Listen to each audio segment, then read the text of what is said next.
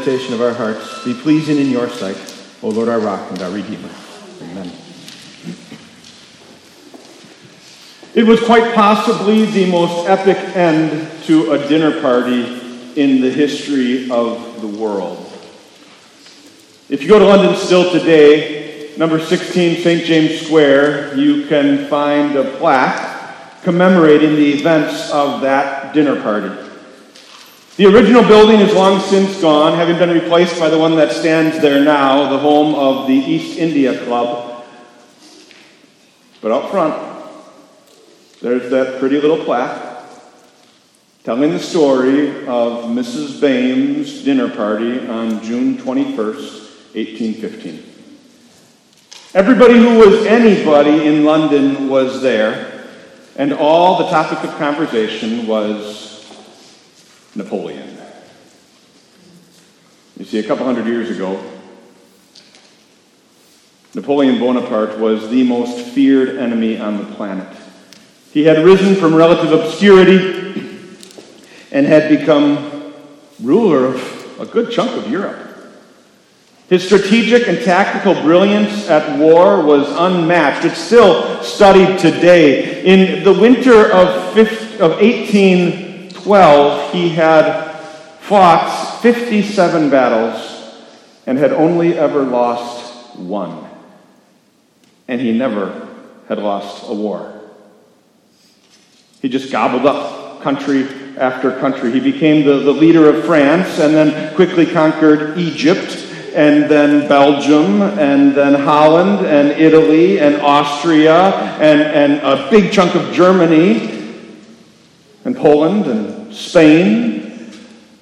What if he came for England next? English parents used to use him as a scare tactic to get their kids to behave. Misbehave and Boney the Boogeyman will come and get you.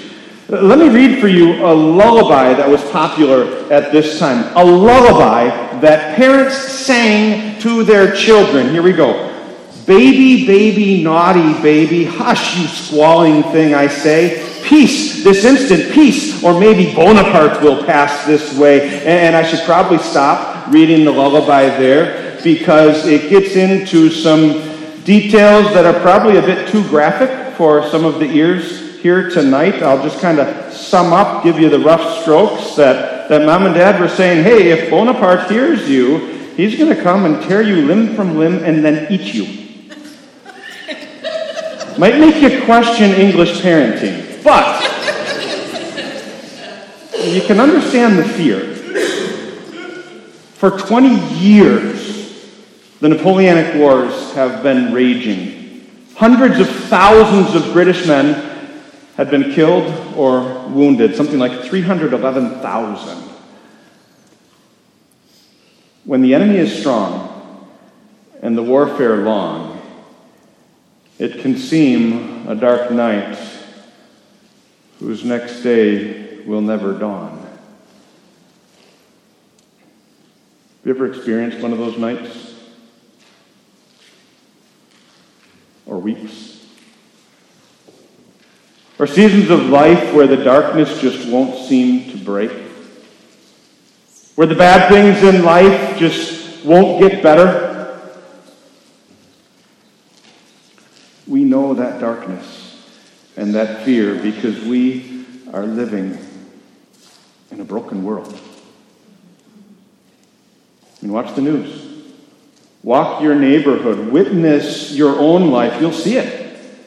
Ever since Adam and Eve decided to serve themselves instead of God, all of humanity has been suffering the plague of a broken world. And those enemies, sin and death and the devil and guilt and shame, have been waging war nonstop. Sometimes it feels like the darkness is winning. Like the war will never end, like the day will never break.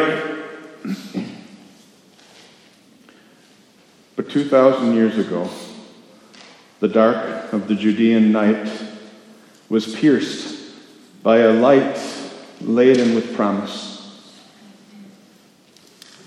The messenger appeared to those shepherds and announced that God was, was fulfilling his ancient proclamation. He had come to save his people from the darkness, from the brokenness, from the sin. Luke chapter 2, verse 9. An angel of the Lord appeared to them, and the glory of the Lord shone around them, and they were terrified. But the angel said to them, Do not be afraid. I bring you good news that will cause great joy for all the people. What could it be? What did this messenger know? What was the good news of great joy? Major Henry Percy had news, big news. But he just couldn't quite get it where it needed to go. You see, Major Percy was an aide de camp for uh, the Duke of Wellington, the British general who was in command of the Allied armies battling against Napoleon at a place called Waterloo. The carnage was catastrophic 50,000 casualties in that one battle. But the Allied forces won. They defeated Napoleon. They, they captured two of his regimental colors, those, those 10 foot tall standards with the big gold eagle on top and the French tricolor down the side. Visible and physical evidence of, of a total and absolute defeat for Napoleon, the fact that the British had them. This news had to get back to England. The people had to know that, that the enemy was defeated, that the war was over. And so Major Percy took the dispatch from General Wellington and those two big golden eagles and made a beeline for London. It's just, he couldn't quite get there. He hustled to the coast, got on a ship to cross the English Channel, but, but as soon as they got out into the middle of the channel, there was no wind. And so they just sat there. And this, of course, was in the days before wireless communication, steamships, cables, telegraphs. The most significant news of the century sat languishing in the middle of the English Channel, waiting for wind. Two days after the battle, still no one in England knew what had happened. And if you don't know the news of the victory, you are still living in fear of the enemy, unaware of, of the absolute reversal that has taken place. That's exactly what that angel fixed for those shepherds sitting in darkness, thinking that the brokenness of the world was just rolling on unabated. He brought good news of great joy. Here it is, verse 11. Today, in the town of David, a Savior has been born to you. He is the Messiah, the Lord. This will be a sign to you. You will find a baby wrapped in cloths and lying in a manger. Suddenly, a great company of the heavenly hosts appeared with the angel, praising God and saying, Glory to God in the highest heaven, and on earth peace to those on whom his favor rests. Major Percy carried two 10 foot poles on his mad dash to London because they were physical evidence of the message of victory that he was carrying. They were tangible proof for that victory yet unseen. When God sent his messengers to give the good news of great joy, the news of a new era of God's victory, he sent physical evidence, proof. The angel says, Go and see the sign, the proof. A baby wrapped in cloths, lying in a manger. Why that? Why was the sign of God's new era of victory a weak little baby in a humble, smelly manger?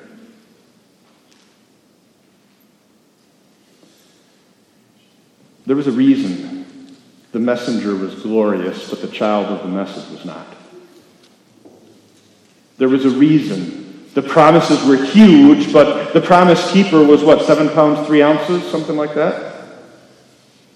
The reason is that the infinite God was making himself small. The all powerful God was making himself weak. The immortal God was making himself human so that he could die. Yeah, that baby in the manger would grow up to be the man that looked no more special than that humble baby in the manger until the day it happened. When God made small and God made weak and God made human proved that he was also God made mortal. That's the day that Jesus died on the cross. But his death means life for you and me. His death means victory for us. Because God took all of the wrong I had done and he said, Well, I will punish my child instead. Jesus will pay the price so that you don't have to. Jesus will die so that you never will. Jesus will suffer the pain of hell so that you can be with me forever in heaven. And now go see the sign, see the proof. Today in the town of David, a Savior has been born to you. He is the Messiah, the Christ, the Lord. Three names with such huge significance. A Savior. That was his job, that was his work. He came to save us. The Christ, that, that's the Greek word for Messiah, that's the Hebrew word. They both mean the same thing. The, the fulfiller of every prophecy, the keeper of every one of God's promises and the Lord. This was God Himself coming to accomplish what we never could. This is good news that needs to be shared. Major Percy could relate to that sentiment. Stuck in the middle of a windless channel, he finally decided to lower the, the lifeboat, and he and four other soldiers got in and rowed for three hours straight, covering the 15 miles between where they were and, and the English shore. And when they got there, they hopped into a carriage, the, the gold standards uh, hanging out the, the back, and, and sped on their way to London. They needed to get this message to the future King George IV. But where was he? Well, everybody who was anybody in London was at the dinner party of Mrs. Boehm at number 16, St. James Square.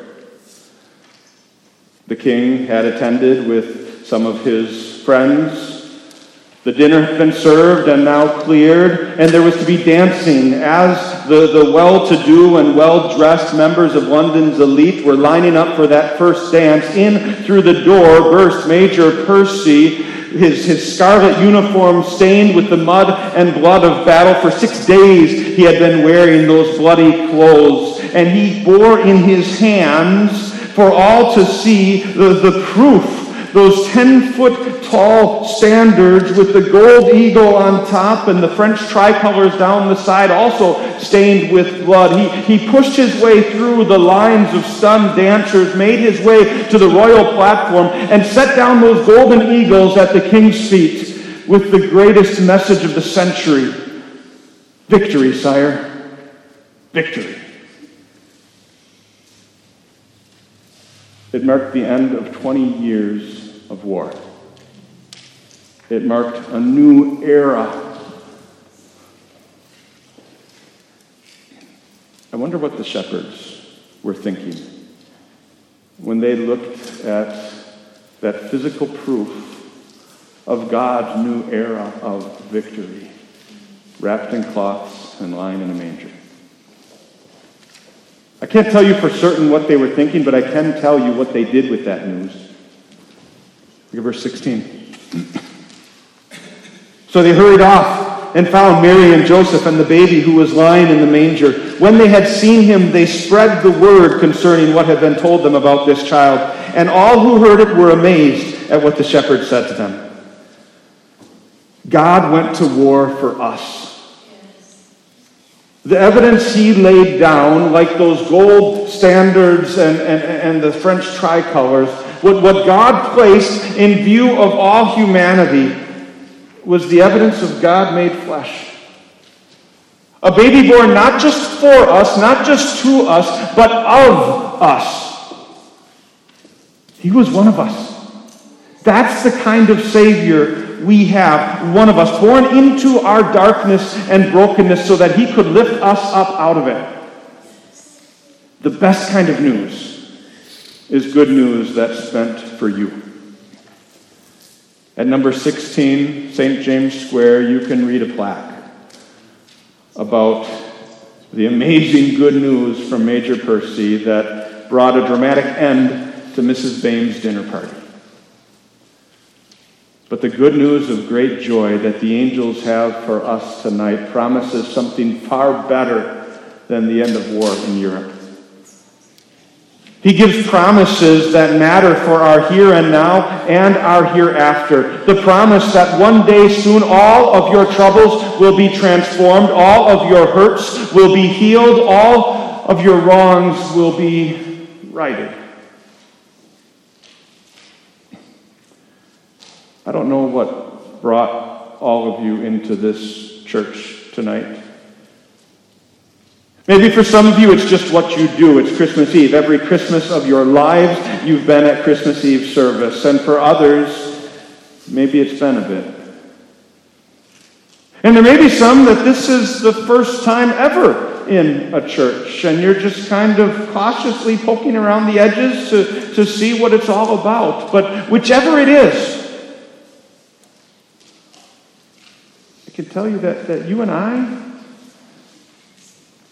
we came to this church tonight broken in our own unique ways. Maybe your brokenness is the, the result of some poor choices you've made. Maybe it has nothing to do with your choices, and it's just the fact that, that you're living in a broken world. But either way, I've got news for you.